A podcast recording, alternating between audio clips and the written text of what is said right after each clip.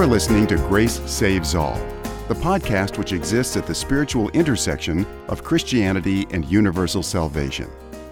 In this podcast, we will be exploring an ancient and modern approach to Christianity which affirms both that grace saves alone and that grace goes to all. And now, here is David Artman, author of Grace Saves All The Necessity of Christian Universalism. We welcome back today our friend Peter Hiatt, who sees everything through the most beautiful lens of grace. Peter is the pastor of the Sanctuary Denver Church. He is the author of a number of books, including All Things New What Does the Bible Really Say About Hell? Recently, Peter began a series of sermons where he is going through the book of Romans, and you can hear all of these sermons on the church's sermon podcast just search for the Sanctuary Downtown Peter Hiatt, H I E T T, and you'll find them. And so, Peter, welcome back to the Grace Saves All podcast. Thank you, David. So glad you're doing this. well, I thought I should maybe give you a little bit of a warning, Peter, in case you don't know this. It's it might be a little difficult to preach all the way through the book of Romans because it's it's kind of daunting and I'll say there's been a lot of theological shipwrecks in the book in the book of Romans. So, wow, good for you for tackling this tackling this whole yeah. thing. How did how did this come to you? And did you are you, did you fear a lot of did you have some fear and trembling as you approach this? Oh yeah, sure. I mean, I've always viewed Romans as sort of the systematic uh, theology um, authority, you know, in Scripture, and uh, I think over the years I've preached these expository sermons, and I would go back to Romans over and over again to say, "Am I seeing this right? Is this just nuts?" Uh, both with the Old Testament, because Paul quotes the Old Testament over and over, and you know he's a, a very accomplished rabbi. Yeah, he seemed to think with, the old he seemed to think the Old Testament was Scripture. Yeah, he sure did. And I mean, when you look, really take a good look at Romans, the whole thing is almost Old Testament scripture. It's shocking when you really analyze it. And then his epistle was one of the first, uh, you know, letters of the New Testament, and it, it was his, his epistle was written before the Gospels were written, and he knew those guys. So um, it it makes sense that uh, his his theology is really a, a, a, way of understanding the Gospels as well as Johannine theology, the Revelation. So, anyway, preaching through all these books, I would go back to Romans over and over again, looking and asking myself, Am I crazy? Or did John just really say that? Or did Ezekiel just really say that?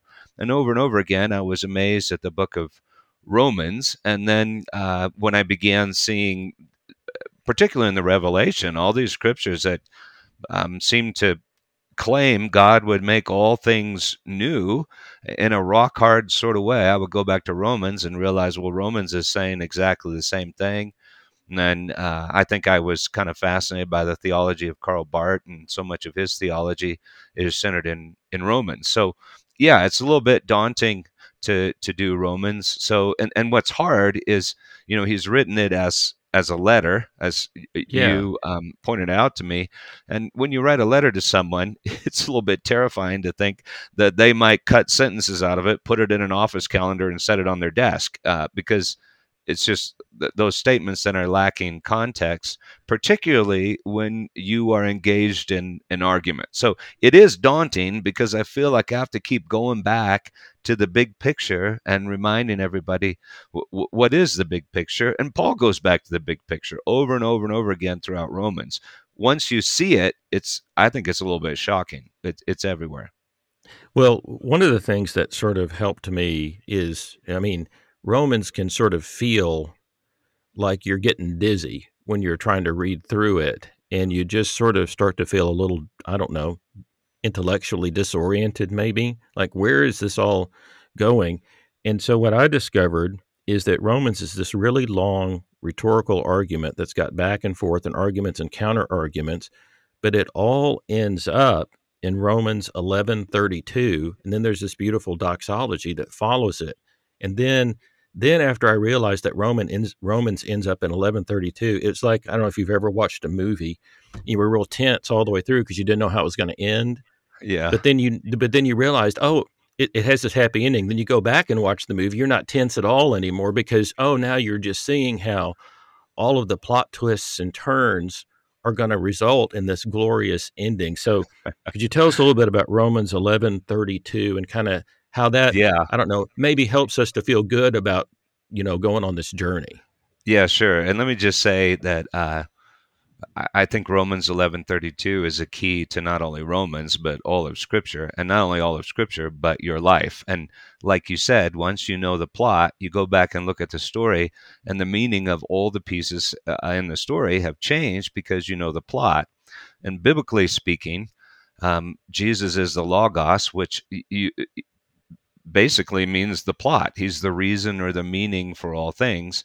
And the name Jesus really means God is salvation. So once you come to terms with the living plot, who is God is salvation, it really changes everything. But in Romans, he's describing it in, a very theological way. So in Romans 11, 32 he he he he um, summarizes i think his argument for the first 11 chapters when he says, and you know, therefore God consigned all to disobedience in order that he may have mercy on all.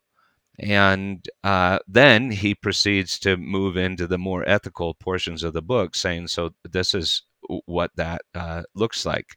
Um, but I think once you do justice to that sentence, it changes the meaning of the whole book and it changes the meaning of your life because it, it, theologians would call it super, you know, supralapsarianism, maybe, but it's the idea that God never messed up. Um, he consigned us to disobedience for a reason. He's using all of these things for this incredible pur- purpose, which is a revelation of His grace. And it turns out that this story of grace um, transforms us into His image. So He is still creating us in the image of uh, God is still creating us in His own image, and He won't fail. So, in my mind, that that really transforms everything and can give you confidence in the plot, just like like you said. So hold on, Romans eleven thirty two is coming. Yeah, yeah, we will get there. But let me yeah. just make Well, well, let me just mention this too. Once you see that, it shows up throughout the book. I mean, it's it's a bit shocking to me. I- I think how on earth do people read Romans and not get this? If if I don't, if I start with once I once I swallow Romans eleven thirty two and I go back and I read the letter, you'll see it all over the place. Well, speaking about how people have not gotten Romans, let me just make an observation about Romans. That, that Romans begins with one very extended sentence, which doesn't end to the until the seventh verse of Romans chapter one, but it ends this way: "To all in Rome who are beloved of God and called to be holy, grace to you and peace from God our Father and from the Lord Jesus the Anointed." At least that's how David Bentley Hart translates that that part of it. Now, the ironic thing to me is that because of the way Romans came to be understood in Western Christianity, there has been very little grace or peace either experienced or transmitted. And that's because Western Christianity split into two camps an exclusive Augustinian Calvinist camp, which said that grace saved but did not go to all, and into a transactional Arminian free will camp, which said that grace went to all but did not save, leaving everyone terrified of an inscrutable God who torments spiritual failures in hell forever and ever and ever, thereby evacuating grace of its true meaning and destroying the image of God as a loving Father, and thereby spiritually traumatizing millions upon millions of people.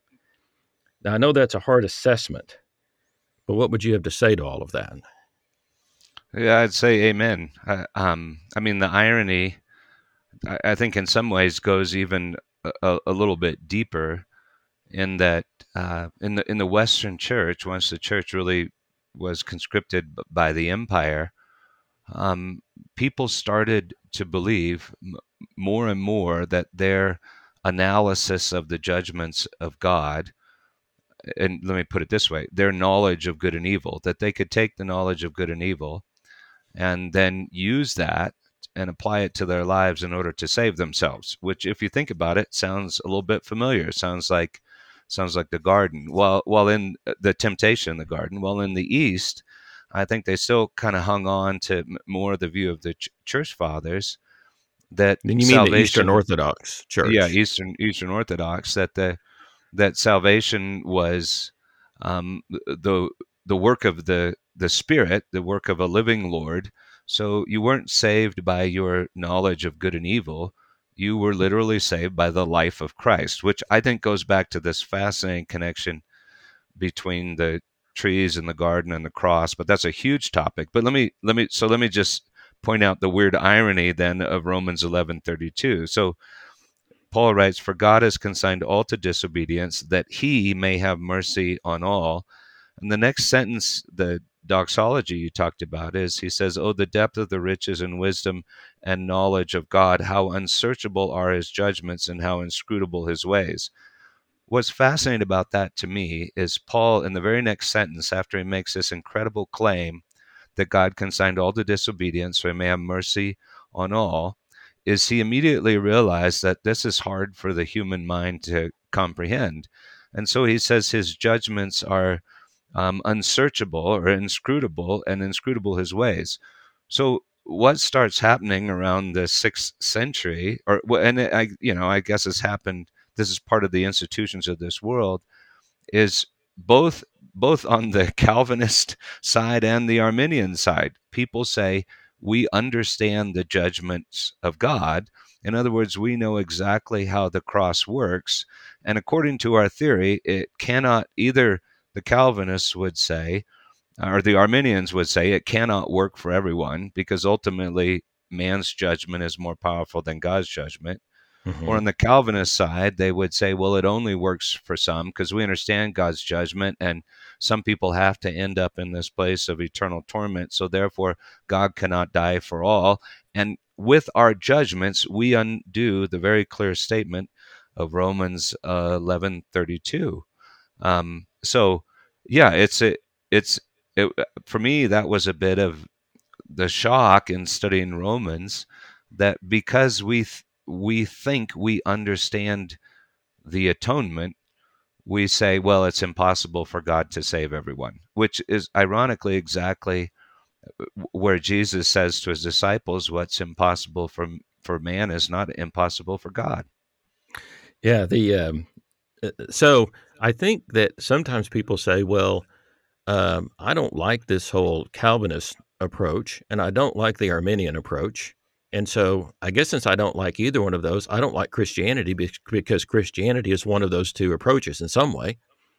Um, but what you are helping us to see is that no, that that early on in the early centuries of the church, there was a, a unified gospel which made sense of all that, a truly loving gospel. But we've forgotten, we've forgotten that and so, could you say just a little bit about this forgotten gospel that used to be there and that we can return to and still investigate? Yeah, I, I think um, once you allow for the idea that God is um, successful, yeah, that, that, love actually works and love does not fail, um, and the answer becomes, I think, rather obvious. And th- there are some other reasons why in our society we, we don't believe this. But the but the big idea is that um, we are the children of God, and God is a good father, and like a good father, He is going to shape us in His image, and because God is outside of space and time, because He's all powerful and He's all knowing, if he says to us, I am going to make you like myself, he can do it. And mm-hmm. I think the underlying story of Scripture, and I think this becomes clear in Romans, especially as you get into some of the later chapters, is that we've started reading the Bible in the wrong place. So, in the very first chapter of Scripture, God issues a judgment. I'm going to make man, humanity, or Adam, in my own image and likeness.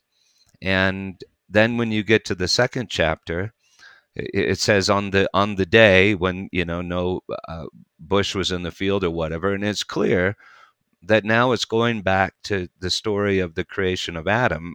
And I wrote a, a book about this that I helped me a lot with my science brain. But I think Scripture is clearly saying that we're still being created. And on the seventh day, God's rest, which is a p- picture of the eternal kingdom, everything is good and it is finished and that that happens through this amazing tree in the garden on Mount Calvary, which is related to all the other trees, mm-hmm. where God tells a story of grace that creates faith within his children. And that and God can do that with all of his children, with all of his people. So well, this is the big idea that I'm getting to. So let me just yeah. say this real quick. If you if if you start if you make the doctrine of salvation the way Western Christians have done it, that somehow this world is a test to see whether or not you can be saved, well, we're all sunk. And that's basically called the law. But if you make the doctrine of salvation part of your doctrine of creation, well, then the story of grace and redemption becomes part of the manufacturing process of what it means to be human and God can be entirely successful with that endeavor. And then this is the wild thing salvation is ultimately being okay with your own creation. And if God truly is my creator, well, I don't deserve anything. I don't earn anything. Absolutely everything is a gift. But if I believe that I am my own creator, I'm not able to dwell in his presence without that psychology, that psyche being destroyed just by the very mm-hmm. manifestation mm-hmm. of his presence. So I got off course there, but I think well, that's what the book of Romans reveals. Well, what I was wanting to point out was that when you're when you're talking the way you are, I, I just did a podcast interview with uh, John Behr. He's done uh-huh. a fresh translation of Gregory of Nyssa's on the on the human image of God or on the creation of humankind. And when you're talking that way, you're sounding an awful lot like Gregory of Nyssa. In other words, to me, you're not sounding new. You're sounding old. And yeah, that was a that, bit of a. Sh- to be honest, that was a bit of a shock for me because years ago, preaching expository sermons, I kept coming to these conclusions and wondering if I was mentally ill.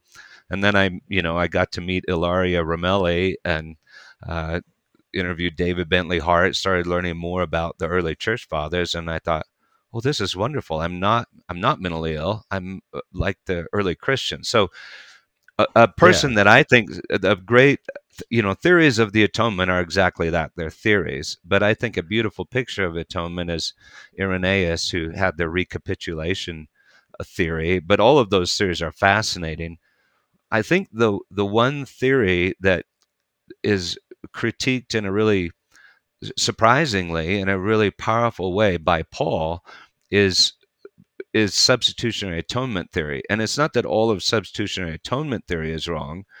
It's that we have come up with these judgments that make sense to us, but they contradict what Paul has said and they put and and they have the effect of putting salvation back into the hands of people, which is a way of denying the truth that God is salvation which happens to be the very name of Jesus. So I think the early church, they were much more confident that Jesus was actually the Savior and the institution was not the Savior. Well, one of the things, uh, you're a preacher's kid, you grew up in church, and um, I, in a way, I had the benefit of growing up outside of church and hearing all of this stuff uh, in a different way. So, for instance, I grew up outside of church, and now I'm a teenager, and people are telling me, I am in Irving, Texas, in the you know in the South in the Bible Belt, and my friends are telling me, listen, you need to get saved. You need to get some faith. You need to get faith so you can get saved. Well, how do I get to faith? Well, you got to you got to believe. Well, what do I have to believe? Well, you have to believe all these things about Jesus. Well, how can I know if these things are true? Well, you don't need to know if right. they're true. You just need to believe them so you don't go to hell forever. So you're, and I say, so what you're saying to me is I need to b- say I believe a bunch of things are true when I don't know they're true. So I need to say a lie to God so that God won't send me to hell. But wouldn't God know I was lying? And Yeah. and they just kept saying, "Man, you just need to stop thinking about this and just say say the words, say that you believe all these things, because if you don't, you're going to go to hell." So then it planted in my mind that oh, I've got to come up with this thing called faith, but who knows what it is or how you actually get it or how you know if you have it. But you better do it before you die because if you don't, then God's going to put you in hell and He's going to torment you there forever and ever and ever. And they Yeah. were that's why they were so scared for me because they really believed that was going to happen to me. Yeah, so they had to save you from God with their knowledge of good and evil. That all sounds familiar, right? Right. So faith, but then but then I realized that no, there's a different way of looking at what faith is. And I think you do a good job of, of, of working that out in this. Because could you tell us a little bit about what, what faith is? yeah, so this is a humongous topic, and this is probably I don't it's hard to even know quite where to start. But maybe the best verse just this idea and I think I think Paul was pretty related to whoever wrote the book of Hebrews, but in Hebrews you know it's in the New King James version it translates it this way. Faith is the substance of things hoped for. So, in other words, faith isn't simply a psychological idea in your head, but it has like it's somehow the presence of something that is to come.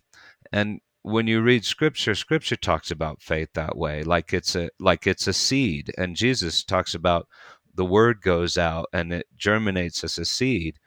When you get to Paul in books like uh, Galatians, if you read chapter three carefully, you'll notice that he equates the the promised seed to Abraham with Jesus, and and equates the coming of that seed or the coming of Jesus with the coming of of faith, as if faith is not faith is not simply an idea in our head, but faith is like a substantive thing.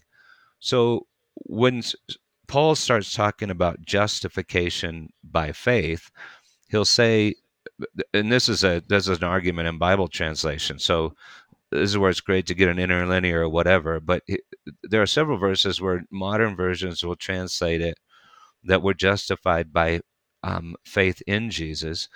But the most obvious way to translate the the genitive is what they call it there is the Mhm. faith of Jesus, and you can get into a complicated discussion of that.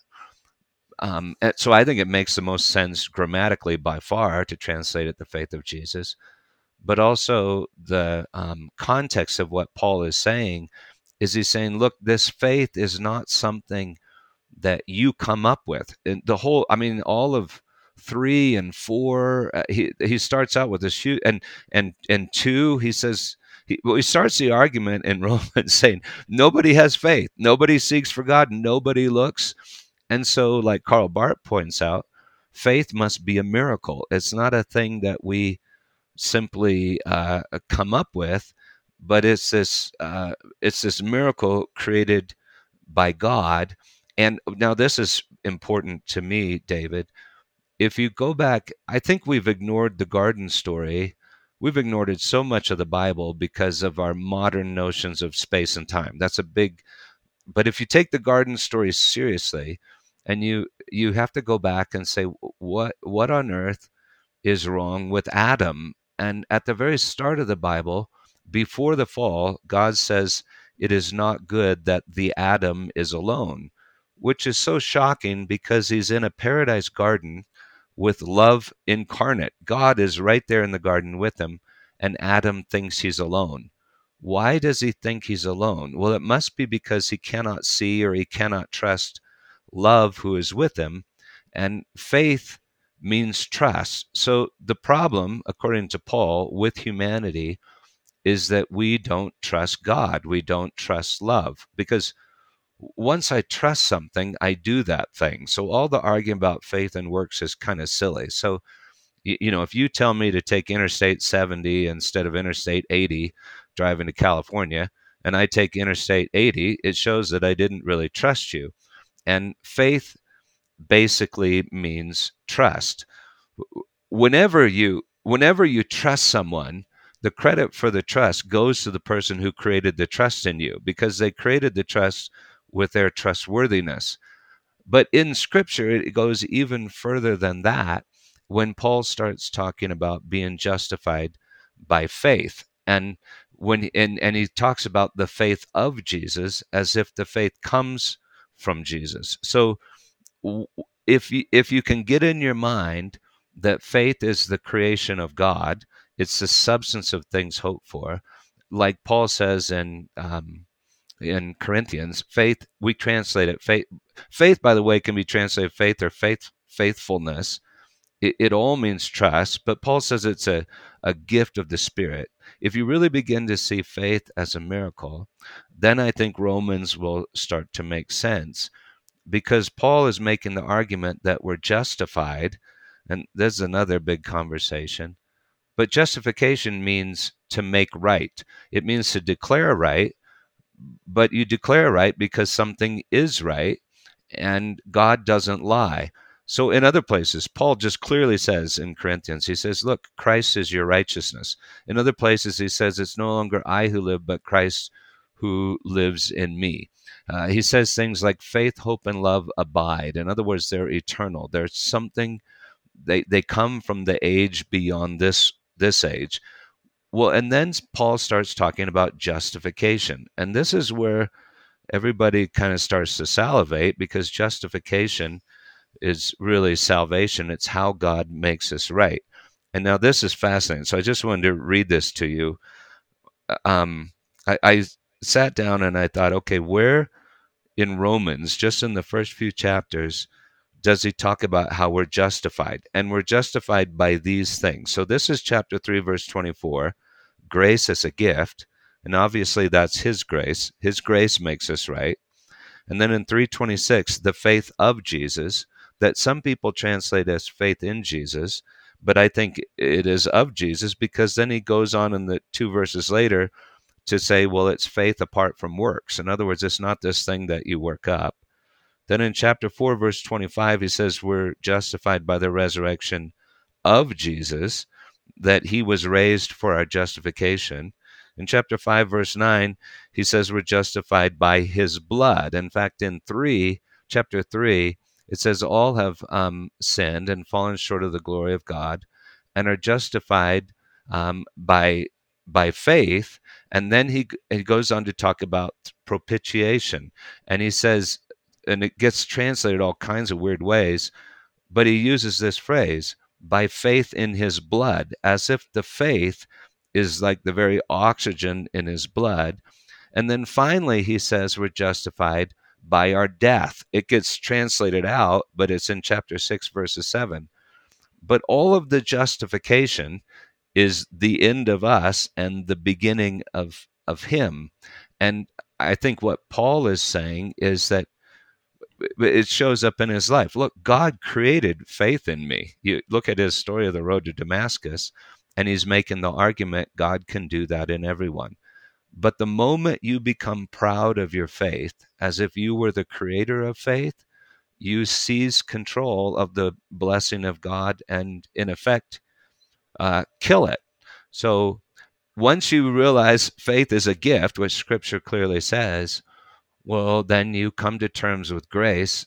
And an implication of coming to terms with grace is you want it for everyone. So it's a huge topic, and yeah. there I just took a shot at it. But um, well, I like the. I mean, to me, once I once I started looking at faith through the lens of trust, then it was then then I started thinking instead of, I, I do have, you know, I do believe that Jesus is the Son of God who died for our sins and all those yeah. things. But then I started looking at his faith.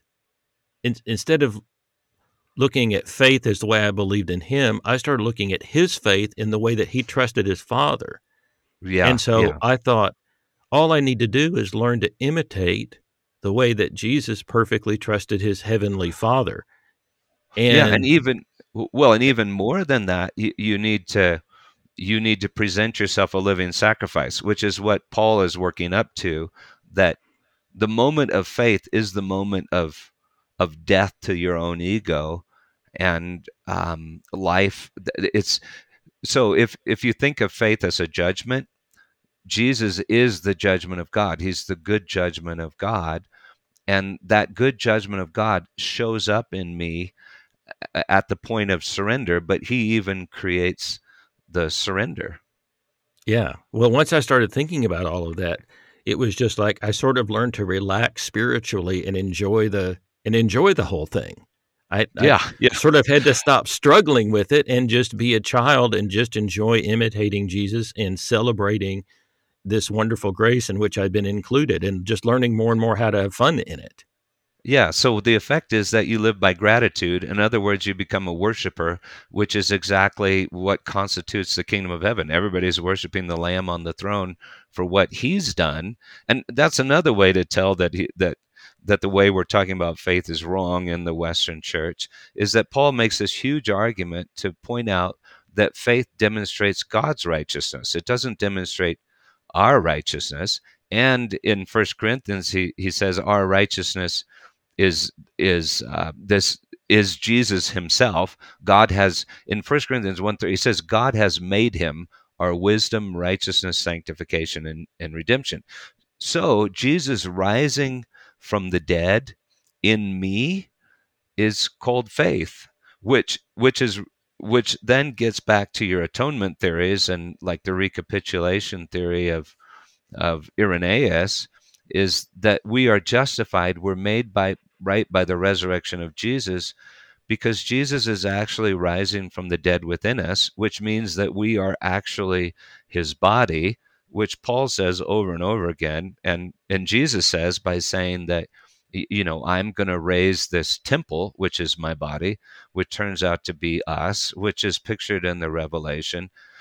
So I'm sorry, I get lost in all this, but kind of the big point is the amazing thing to me is if we just took scripture seriously, so many theological problems go away. But in the Western church, we don't. And that's because I think we're addicted to saving ourselves and we're addicted to institutions. We are powerful institutions that that like to tell people this is what you need to do in order to be saved rather than tell people um, well let, let me just tell you so if i preach the gospel i'm telling a story about who god is and the story itself creates faith. So, in other words, if you take a little kid to a Superman movie, you don't have to say to that little kid, Look, when we get home, I want you to put on red spandex, a cape, and I want you to run around the yard acting like you're Superman. no, the kid just falls in love with Superman and he imitates Superman because he wants to. And I think mm-hmm. that's what Paul is saying this story of the gospel is and it's not simply psychological it's substantive. And maybe that's you know in the western church part of we've since the reformation we reacted against a lot of things having to do with with communion. But i i think paul would say no there is mysteriously mystically there's something really powerful uh, that's being pictured there and that's going on there and jesus really does enter into you as a promised seed and the seed um, the seed grows and the seed is imperishable and the powers of hell cannot defeat it. Now one of the things that is uh, the hardest to trust about god is the judgment of god because i think we're sort of i know it was presented to me that the judgment of god is the way that, jo- that god finally decides he's had enough of me and he's going mm-hmm. to exclude me forever from his presence, and he's going to either annihilate me or torment me forever.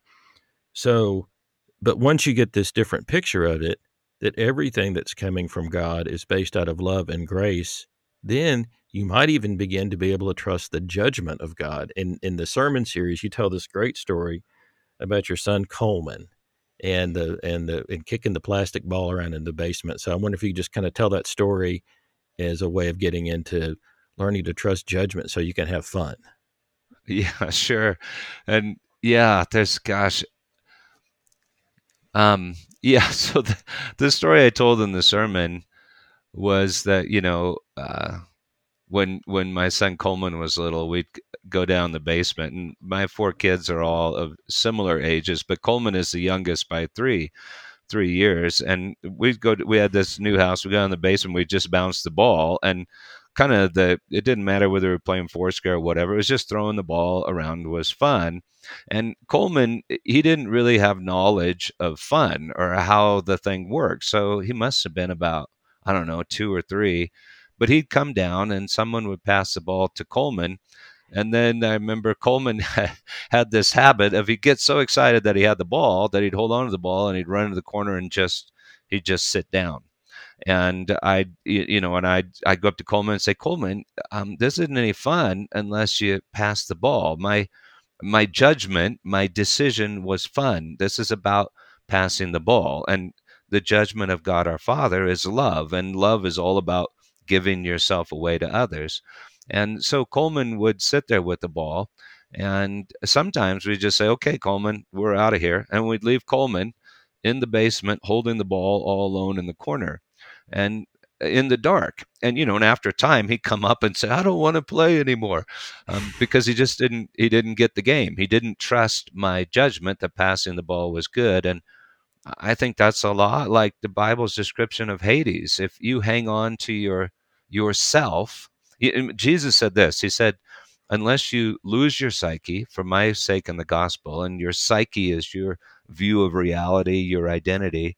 He says, unless you you lose your psyche, and that's you, translated you, life usually in the Bible. Yeah, usually life. Yeah, yeah, usually translated life, um, but it, or but probably should be translated soul, but it could also be translated psyche. It's literally the word psyche. Unless you lose your psyche for my sake, and uh, well, he uh, you know he who loses his psyche for my sake in the gospel will find it. He who tries to save his psyche will lose it, which is utterly ironic when you think about what we say at evangelism meetings but anyway, the the point is, Coleman, if you throw the ball, the ball is going to come back to you, but a whole lot more is going to come back to you, and that's this wonderful party that is called life, because life is this communion of fun. So sometimes we'd leave him down in the basement, and then sometimes, you know, I would just say, "All right, Coleman, you're going to have to deal with my judgment," and I'd rip the ball out of his his hands, and he would think that my judgment was against fun but in reality, my judgment was fine because I'm I'm saying, Coleman, I'm bound and determined that you learn to to pass the ball. And I think when I told the story in the sermon, I said, you know, it's funny, but Coleman was my one kid that just really got into football. And we'd stand outside when he was older for hours just throwing the football back and forth. And he loved passing the ball. So my judgment to Coleman was that he needed to pass the ball. And I really believe that God's judgment in all humanity is you will love. I'm going to create you to love. And love is all about this communion of grace, this communion of mercy. And now this all becomes profoundly important when you begin to look at the Old Testament and what the temple was and the idea that we are the body and that we're justified by something that is in the blood which Scripture calls uh, life and faith. So Jesus is going to say later in Romans, the Spirit is life. So if you think of yourself as a body part, if a body part hangs on to the life and the life is in the blood, well, that body part is damned. It literally becomes a blood clot. But once that body part begins to bleed for the body part next to it, if it begins to lose its life, suddenly it discovers that it's finding its life because life is flowing like a river through that body part. So the weird irony about humanity, and Paul's going to address this, is we're all utterly terrified to die. And that's how Satan keeps us in lifelong bondage. We're afraid to surrender the life. And it turns out that Jesus is the life. His very spirit is, is life. But when we begin to lose our life for another, and, and now we all know this uh, on one level, but when we begin to lose our life for another, we find our life and suddenly we are part of a life much bigger. We have a new consciousness. And so when paul when coleman began to pass the ball he began to live in a new consciousness and that was the consciousness of our fun our life. And and coleman found himself in giving the ball away. And i think that's exactly what scripture is saying what paul is saying is and what jesus is saying is when you begin to lose your life you find it. So jesus is the one who gives himself away on the cross. And lo and behold, God gives him his life right back again. He raises him from the dead. Well, that decision to lose your life and find it is the judgment of God. And that's the judgment that's given to us on the cross, this tree in the garden, so that life is this is this communion that I have with all of creation and with Jesus.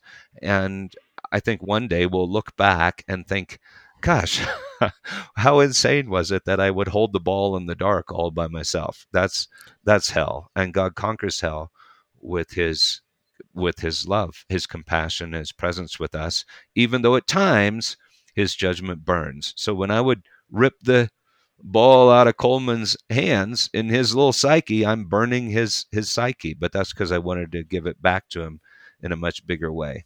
So yeah, that I think that's the judgment of God. That the judgment of God really is fun. You all are going to learn to love. You're all going to learn to enjoy the banquet. You see it over and over again in Scripture. Heaven is this great banquet where everybody shares. It's like a symphony where everyone sings their part. It's this body that's all united under one head, which is Jesus, and this life flows between the members. It, it flows in the blood, and the oxygen, the Spirit, is in the blood. So when Jesus um, is is crucified and resurrected. It fulfills all these Old Testament sacrifices, because lo and behold, we thought God was. Um, his judgment was this horrifying thing all these years, and his judgment is no, you're all going to join the party.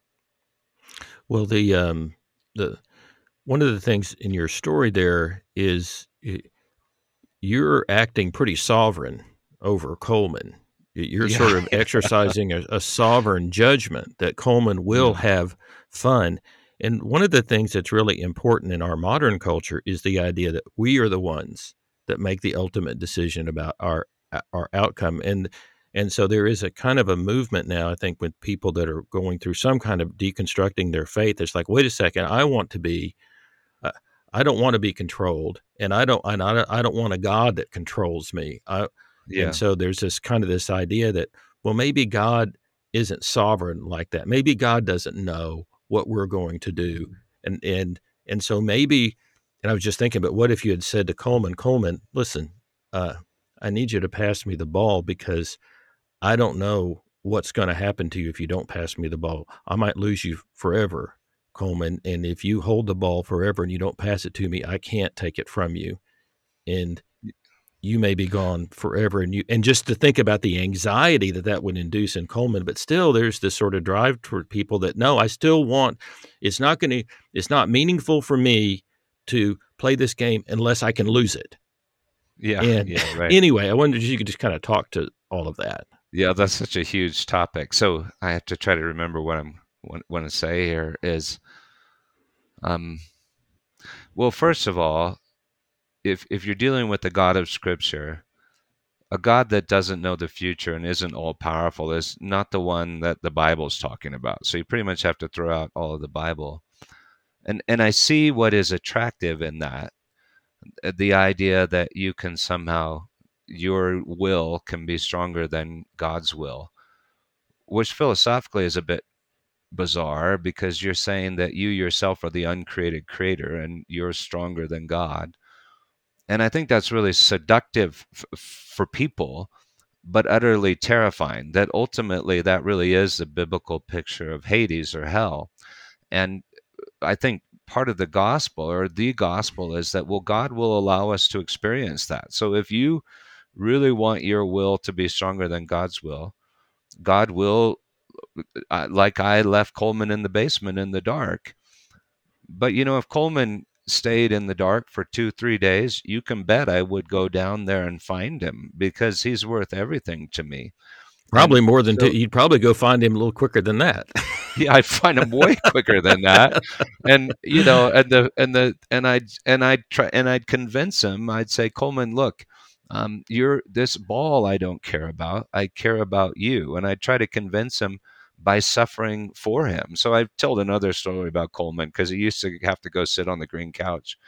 Whenever Coleman would go sit on the green couch, I'd go sit there with him. And the story in scripture is if you if you want to hang on to your will that way, not only are you condemned to the outer darkness, but Jesus is condemned with you. And in the story of the prodigal son, you remember the father, the story ends with the father standing in the outer darkness with the son Um, so if I condemn myself to hell, I also condemn Jesus to hell with me.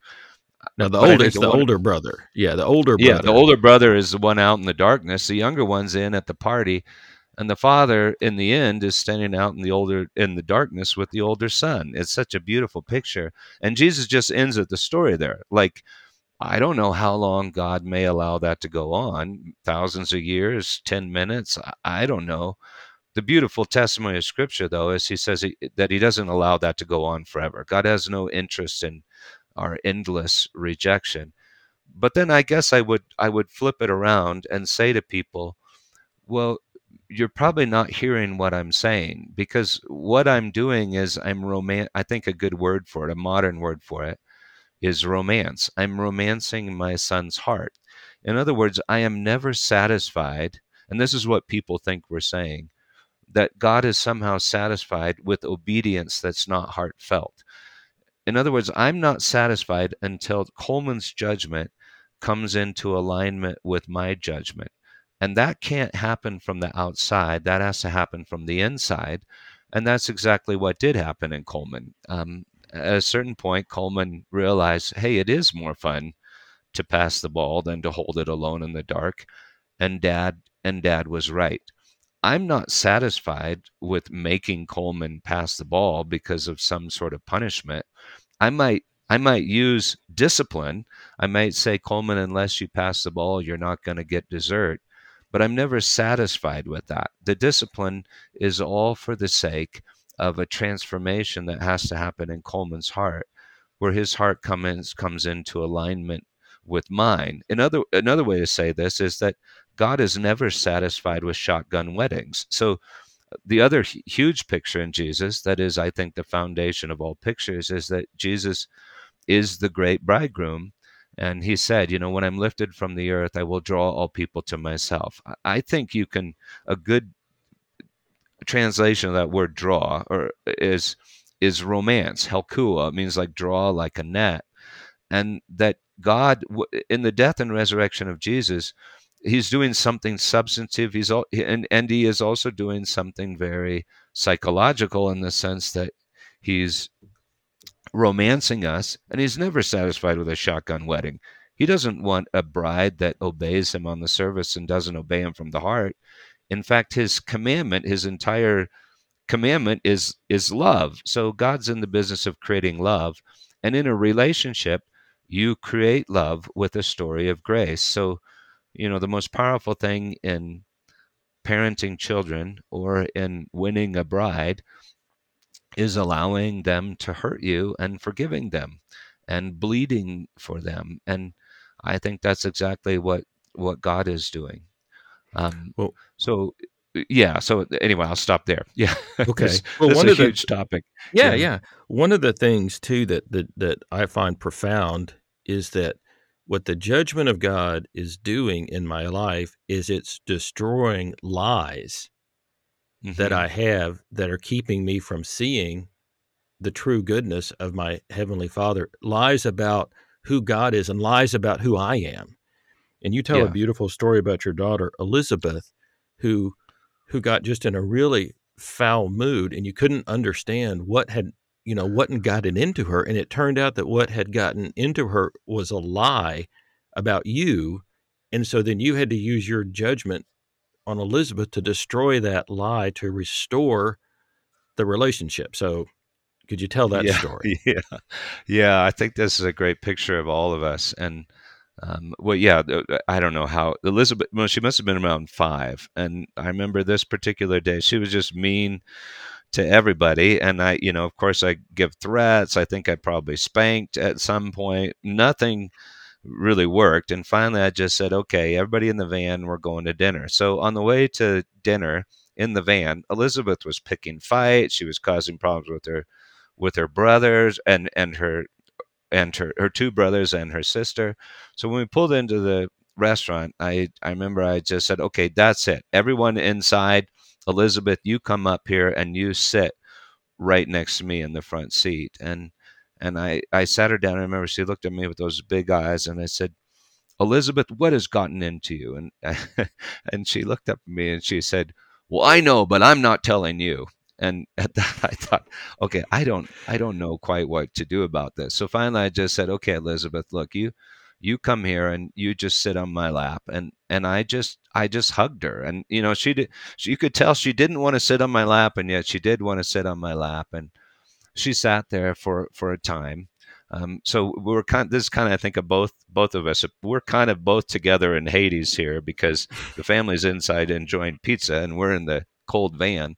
And after a while, she she just uh, she just cracked and and she she said, um, Daddy, she said, Do you remember when you came to my kindergarten class? And I said, Yeah. And she said, Well, do you remember uh, Kelly? And I said, Yeah. She was this little girl that just like, I remember I showed up in the class and she just hung onto my leg and she wouldn't let go the entire time and i thought okay this is weird but when i when i left visiting the class that day well well, elizabeth says you remember kelly and then she says well after you left daddy um, Kelly, she she she said that you said that you you didn't love me, you loved her, and then Elizabeth just like erupted in this like absolute fountain of tears, and I just let her cry for a while, and I I finally said, Elizabeth, does Kelly have a daddy? And she said, Yeah, but he moved away from Kelly and her mommy and and I remember I looked at Elizabeth. Elizabeth, I just said, "Listen, honey,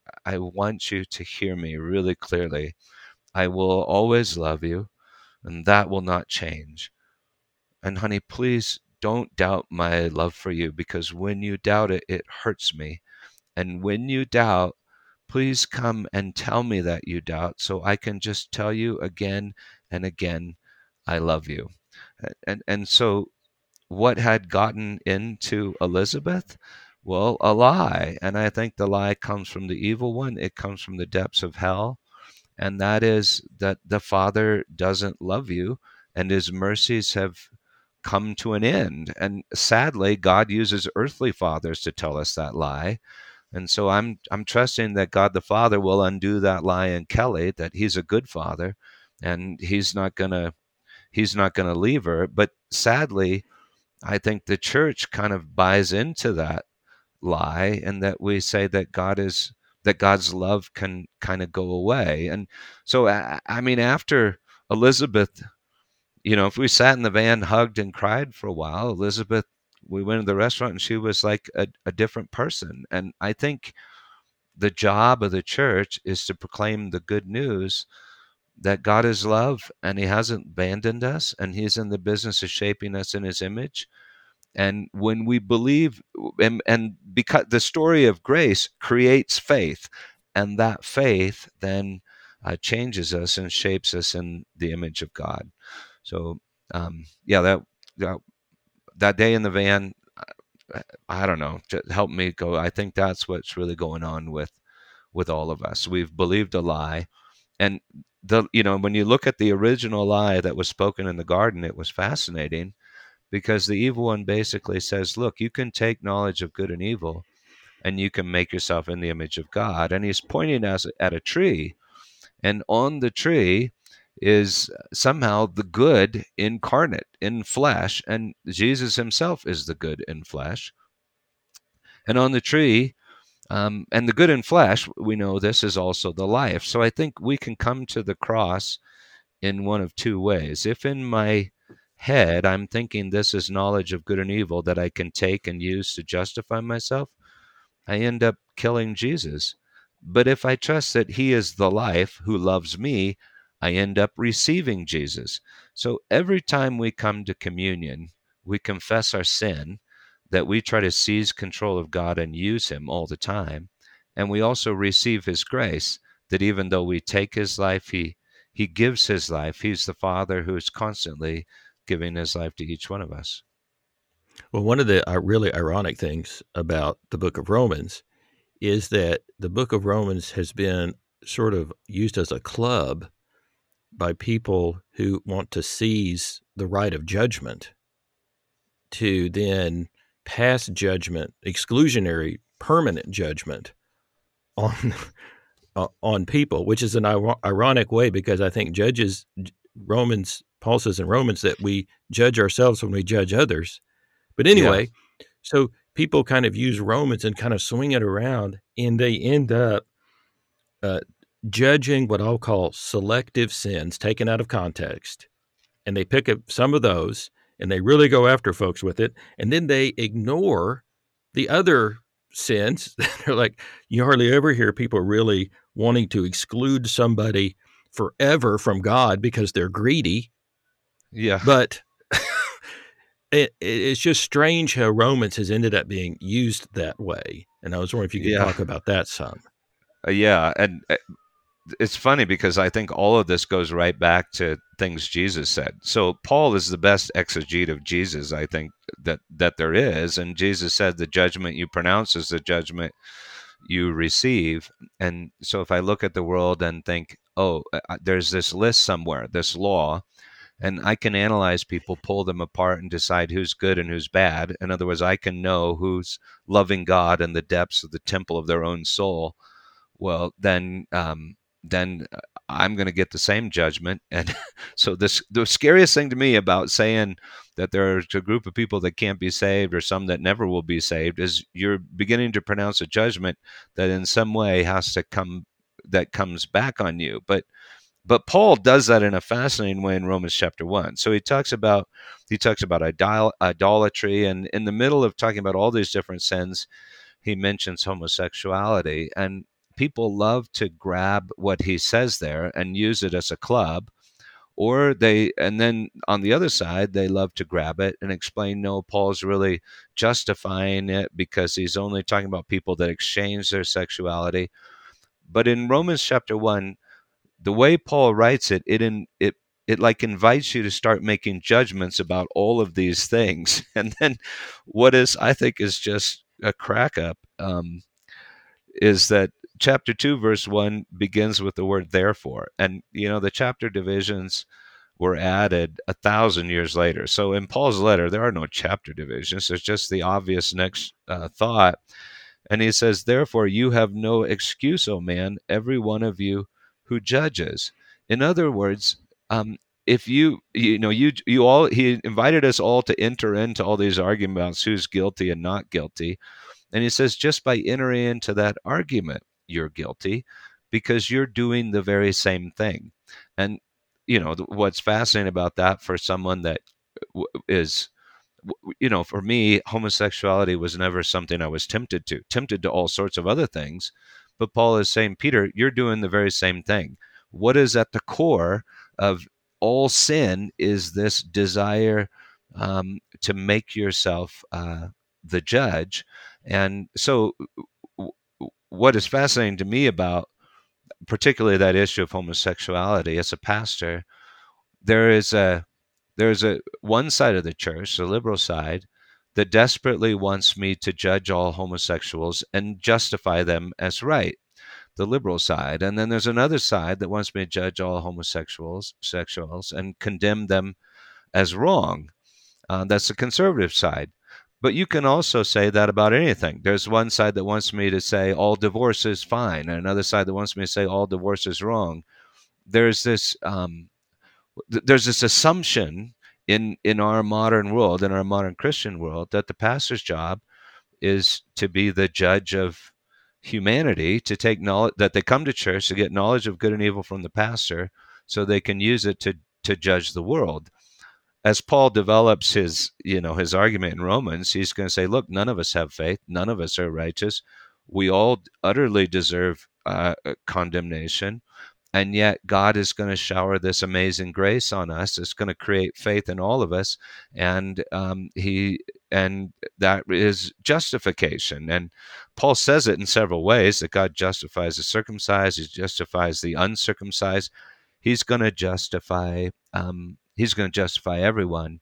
And when I submit to God's judgment, well, it kind of obliterates all my judgments. And so the the, the irony is that people would use Romans to judge other folks, and I'm as who's in and who's out, and I'm thinking, well, that just means they did not read this book, uh, or they pulled out a verse here or there. You know, so they're talking about the Romans road, uh, which just blows my mind because they stop at like chapter nine. And I'm going, Romans has a lot more chapters than that. And you got to stay on the road at least to Romans 11 32, where God consigns all the disobedience, say, may have mercy on all. But then when you get to Romans, it, yeah, it's, it's 14. Paul quotes Isaiah saying, As I live, says, and in Isaiah, he's swearing. God swears by himself, saying, Every knee shall bow to me and every tongue shall confess. And in Isaiah, it's absolutely obvious that he's talking about salvation. Um, God just says, and, and in Isaiah, the picture is really clear. I'm going to destroy everyone and recreate them. Um, and so we're all in this thing together. And the good news that we get to preach is like, yeah, life is scary and freaky, but trust your Father in heaven because He's going to do this thing. And and the longer you don't trust Him, the longer you hold the ball alone in the corner of the basement. Um, it's not that there's not a it's not that there's not consequences for not trusting God. Um, it's that the salvation belongs to God. Now, one of the things that you do, you, you you've got there's three stories that have to do with learning to hear the voice of your true heavenly Father and allowing that to deliver you from your angst and from your trauma. One is the story of your I don't know which of these sons, but the one where you had talked to him um, while he was in the womb. You drew a drew a smiley face and you called oh, him. Yeah, uh, yeah. What'd you call him? A scooter or yeah scooter. our yeah, first scooter okay, yeah. so the sco- so the scooter story, and then um, there's the there's the story of uh, of your own father who had an abusive father who learned to hear the voice of his true heavenly father, and then there's the story of of Fred that Fred Craddock tells tells Yeah, about Ben the yeah. bast- Ben the bastard boy, and to me these stories all kind of revolve around learning to hear the true voice of your father and receiving that gift of childhood from your true heavenly father. So, I don't know, could you just kind of run through some of those stories real quick? So, I think they're very illustrative. Yeah, yeah. Um, gosh, where to start with that? I was just thinking of this verse I was just reading in Mark four, where Jesus is telling parables, and he, this this occurred to me for the first time today. He said, he says, nothing is hidden except that it be revealed, and you know, I think we all struggle with God. Where is your voice? Why is it hidden? Why don't you make yourself more obvious? So, you know, if a person is wondering, is God really my father? And and I I'd say first, well, I believe Jesus. Nothing is hidden except that it will be revealed. It will be revealed that God is your father, but he wants you to seek seek him. He wants you to look for him. And you know, Paul begins talking about um, the the voice of God. uh, uh, You know, is he not heard? He says he's heard throughout the the universe. He talks about that in chapter in chapter one. And yeah, the story that kind of helps me understand that was when my first son was born. He had an incredibly traumatic birth, and it was such a mind-boggling experience for me on so many levels. So I could talk about this forever. But we're asking about the voice. So anyway, um, the nurse. I remember she handed. Uh, he was. We called him Scooter at the time because he, because we hadn't arrived at a name, and he was born over five weeks early. Real traumatic, traumatic birth. Uh, Susan's placenta had ruptured, and uh, there was just blood and pain everywhere. When he was born, his head was kind of smashed into his cone. His eyes were black and blue, and it, which made me realize getting born hurts. And Scripture says we must be born from above. But anyway, he's crying like crazy. And the nurse, I remember she walked over to me, she put him in my arms, and she said, Talk to him. He knows your voice. And now remember, he's screaming this whole time. The moment I said scooter, instantly he grew still, like he was at home and at peace, which blew my mind at the time because I thought, how on earth did Jonathan know my voice? And the, the more I've reflected on that, the more I've thought, okay, well, this is fascinating uh, because scripture, and Paul's going to say this, he's going to say that all of creation is like a womb. And so we're being prepared for birth in this womb. Jesus is the firstborn from the dead, and we follow Jesus in birth, and he comes back to help us be help us be born. But how did How did John know my voice in the womb? Well, every night before he was born, I well, I took this big black magic marker and drew this smiley face on Susan's belly, and you know, every night before uh, we go to bed, I'd talk to the face and I'd say, Scooter, you know, we're so excited to meet you. Um, I hope you're doing okay in there, and uh, can't wait to, you know, can't wait to, can't wait to meet you. I love you. And as I thought about what did my son Jonathan hear, I thought, well, it's fascinating because he he heard my voice, but he couldn't distinguish words, and he couldn't find me. I wasn't a thing in that womb of a world. And yet, when I spoke, everything in that womb world vibrated to the sound of my voice. And so the, the question comes up are there things in this world that can't be explained by this world? And I would say they are these things. They are things like um, the truth and the life and and love and light. They're they like come from another world and they can't really be explained light's an interesting one but that has to do with physics and all sorts of stuff but anyway the, the point is that um, he did know he did know my voice and th- there were things in john that made that that were made to receive my voice. So John had ears, John that that are made for hearing. That makes that doesn't make sense in a womb world, but he could hear he could hear my voice, and he, he had hands, um, and he had a mouth. Um, he had lungs. All of those things make no sense in the womb world, but they make sense in in the outside world. So when he's when he's born, um, he's he knows me, and likewise we were all made to recognize this thing called the good, uh, to recognize this thing called love, to recognize truth. I mean, even the most ardent atheistic scientists will say God is not true, and yet they they are totally unaware that they just assume that there's this thing that's truth that cannot be proven with the scientific method. So, um, th- anyway, I'm saying that God's voice is is all around us. And then you ask me about what, what you asked me about another story. Okay. Well, your your father had to learn how to hear. He had a traumatic. Yeah. His father was he had to be delivered from the trauma of his own father through learning to hear the voice of his heavenly father, which allowed him then to forgive his earthly father. And he did it, and and that transformed him. It broke the trauma, so he didn't traumatize you. He loved you, and then you were Yeah. When you heard stories from your relatives about what your dad's father had been like because how could my Yeah. father have come from that father Yeah, yeah, exactly. So maybe I can tell it real quickly the story of that Fred Craddock used to tell, and then talk about my dad.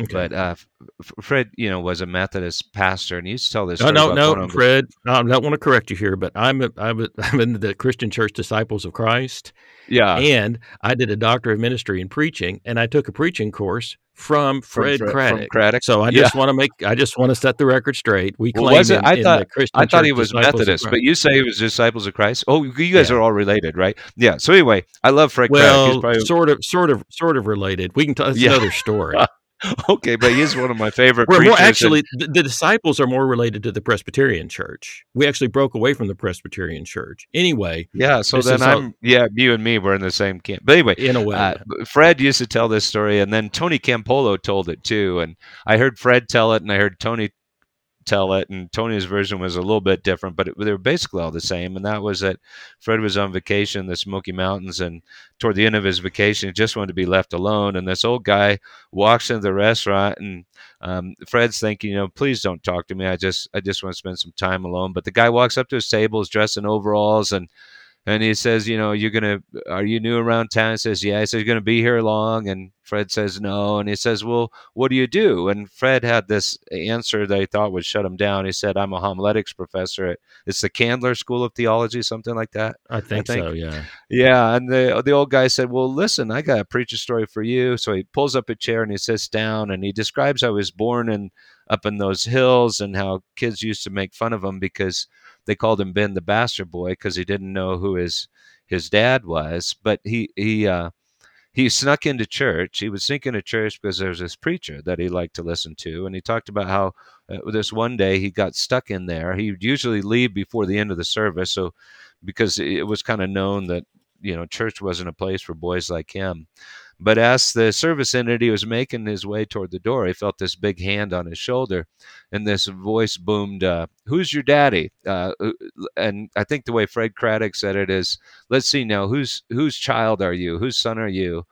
And the preacher's talking really loud, so everybody's looking at him. And he's describing this to Fred Craddock how at that moment he just utterly froze. And it was biggest nightmare that he'd just point out that he had no daddy. And then um, the old man said in a in a really he said the preacher then said in a really loud voice, Let's see now, why you're a child of, you're a child of he said, I know who your daddy is. You're a child you're a child of God. And then he said, and I see a striking resemblance. And he swatted me on the bottom and he told me to run along and claim, and claim my inheritance. That's how Fred tells the story. Well, the old man tells this story to Craddock. And then uh, Craddock just sat there a little bit, kind of stunned at how beautiful the story was. And the old man said, uh, Listen, preacher, I was born that day, the day I found out who my daddy was. Then the old man got up, left the restaurant. The waitress came running over and she said, What did he say to you? What did he say to you? And Fred said, Well, he told me some story about when he was a kid. Why do you ask? And she said, Well, don't you know, don't you know who that is? That's Ben Hooper, who was elected twice the governor of Tennessee. And Ben Hooper, you know, had told Fred, he said, I was born that day.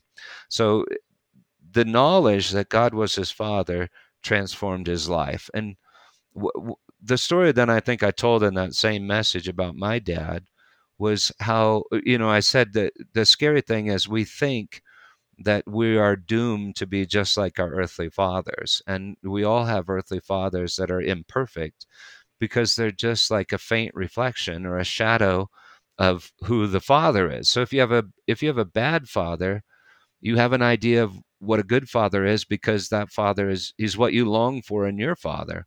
And if you have a good father you you go oh well then somehow this good father i long for showed up in my father. Well my dad was really like the kindest most christ-like man i've ever known.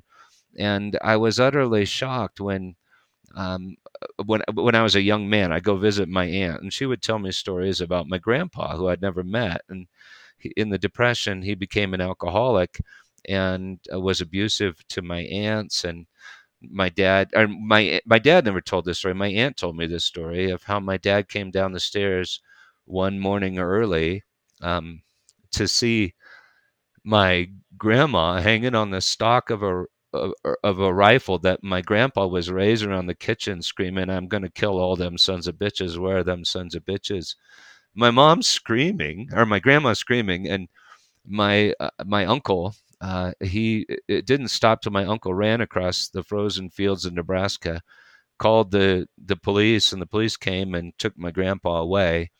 And my aunt's telling me this, and she said, "Peter, your dad stood in the doorway and and watched all of this." And I remember just thinking, how on earth did you become the person that you are? And and the answer was the same as Fred Craddock, and that was when he was a young man in Denver. He went to a church, and some pastor told the story of the gospel and told him that God was his father. And that story, I believe, it created faith in my dad, and he he gave himself to the Lord, and grace transformed him, and he was an utterly different kind of person. So, um, I think that's I think that's the way the the the that's the way the gospel works. It literally is this living seed. There's power in in the word. And what's sad about I think the modern church is we no longer we no longer trust that there's power in the word, which is which is actually Jesus. Well, what what occurred to me is what's interesting is there's a certain truth that came through the Calvinist presentation and not mm-hmm. to your father, which is that God is your sovereign father, has always been, and you, and you belong. God is sovereign, and that grace saves alone. That message mm-hmm. came through, but it also came through with a lie, which was that grace does not go to all. Now, on yeah, the other yeah. side, the truth came through that God sincerely loves all of God's children and wants all of God's children to be saved, but the lie came through that God actually can't do what God wants to do. Yeah. so anyway, yeah. it's weird is that now in both in both these traditions there are truths coming through which are attached also to lies. But if you can just remove the lies, put Yeah. the truths together, that then you end up back with the gospel that's the forgotten gospel that we used to Yeah. have. And I it's think that that's where remarkably. Yeah. I think that's what where we are right now, where we are beginning to be able to see all of this and to get this big picture and to be healed from it.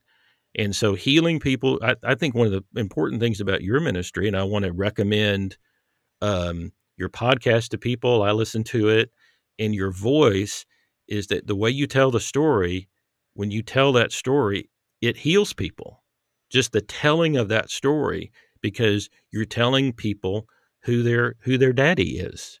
Yeah, exactly. Um, yeah, I, that story just like gets at my heart, and in some ways, I realize that um, all my wrestles with systematic theology, all of this is simply asking God, can I tell people that you love them? And God has over and over again said, yes, yes, yes, yes, yes. That's what my entire um, the all of Scripture is about. If you pay close attention to it, and when you pay close attention to it, I, I think you realize it is simply this fundamental message, and that is that God is salvation, which in Hebrew is forms the name Yeshua, which is Jesus. It's so profoundly good.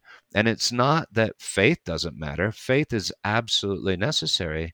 In order to enjoy God, you're going to have to trust God because in the presence of God, you realize that He is entirely trustworthy and you yourself are not trustworthy. In fact, you're you're made from dust and, and his and his breath. Um, but it but as long as you don't trust him, no, you you really are alone in the basement holding the ball. Uh, But the, Yeah. the good news is God's not going to give up on you. So you know, people that love the idea of hell, I'm like, well, don't think that I'm not saying there isn't this thing you can call hell, Hades or Sheol. Don't think that at all. I'm Or Gehenna. trusting- Yeah, and Gehenna too. Gehenna, I think, is the very presence of God. Those things are very real. I'm just saying, And Lake that- of Fire. Yeah, lake of fire is, I think, the fire of his presence that will sincerely burn you if you don't trust him. It burns away that old that old self. But what I'm saying is that God is one. God's not two.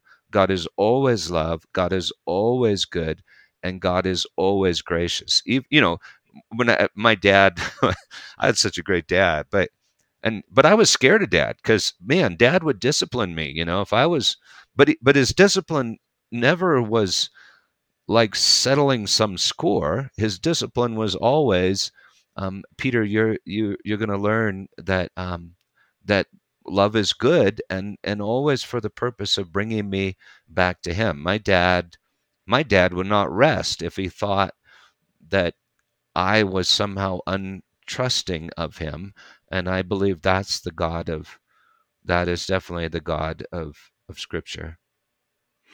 Well, um, I want to thank you for being as generous uh, with your time as you have um, as you have, have been uh, today, and and uh, you you are pastoring a church, and you've got a lot of people, and um, and that just that you're you're taking the time to have this conversation uh, with us, and that you're you're reaching out to all to through your sermon podcast and um, so just say just so so people want to find out more i think it's relentless dash love.org is the it- just Yeah. tell people want to find out more they want to get more connected with you or the podcast or the church maybe they're in the denver area uh, or, Yeah. you know within shooting distance just say a little bit more about uh, how they can Yeah, can the connect. the the website um, that we kind of constructed for people out, you know, just everywhere is relentless-love.org. And on the website we have uh, uh, all the old old sermons and transcripts, and I have some catalogs to help people wrestling with difficult verses. Um, and if you watch the sermons rather than, it's great to listen to the podcast but I I realize that I use a lot of visual aids in sermons, so I'll refer to pictures and things. And so, if you're listening to the podcast and you think, "What the heck is he talking about?" Uh, watching the sermon, watching the sermon will help a lot. I mean, the fact that you said you listen to the podcast, David, I was thinking about this morning, going, "Oh, dang, David wasn't able to get that the picture I was pointing to. But uh, so that that would be uh, it would be great for you to check that out. And if you click on sermons, you'll see a thing for catalogs, and I'll have sermons according to the the scripture reference the sermon is based on.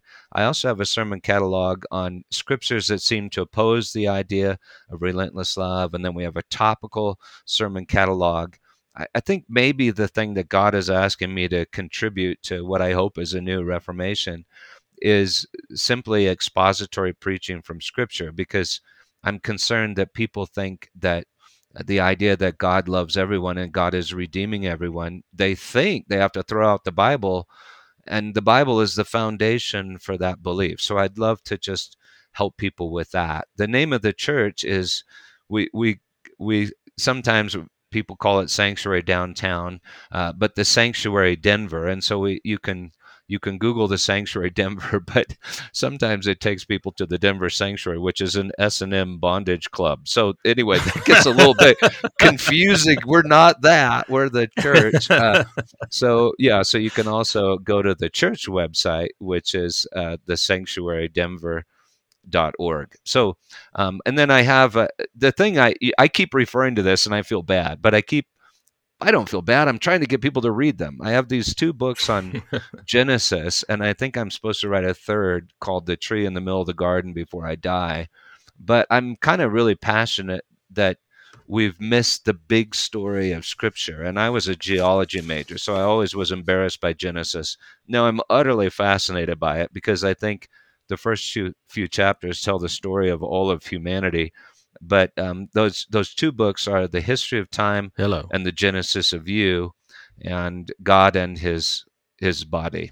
Um, I, I think maybe I'm most excited for people to read these two books that I wrote, and they're, they're basically on Genesis. So people think all sorts of things when they think Genesis, but the big idea is that, that we've started reading the Bible in the wrong place. We've started re- reading with the story of our mm-hmm. failure mm-hmm. rather than starting to read with the story of God's success. And I think the very first chapter of Genesis is really an overview of all space and time. And it's a story that God is making uh, everything good.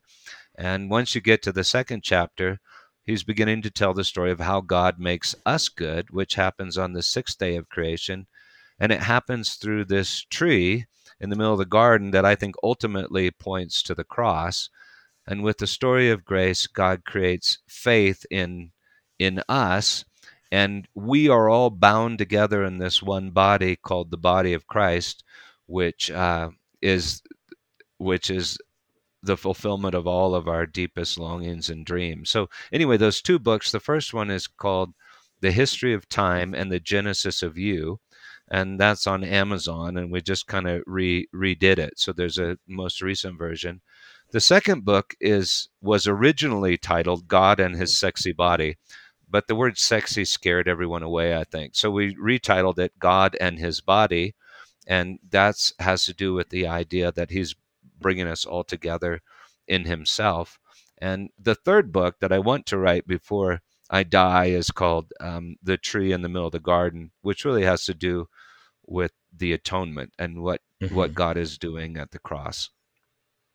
Well, there's a lot of um, uh, beautiful resources that you have, and I'd, I'd love for everybody to check those out and to hear your voice.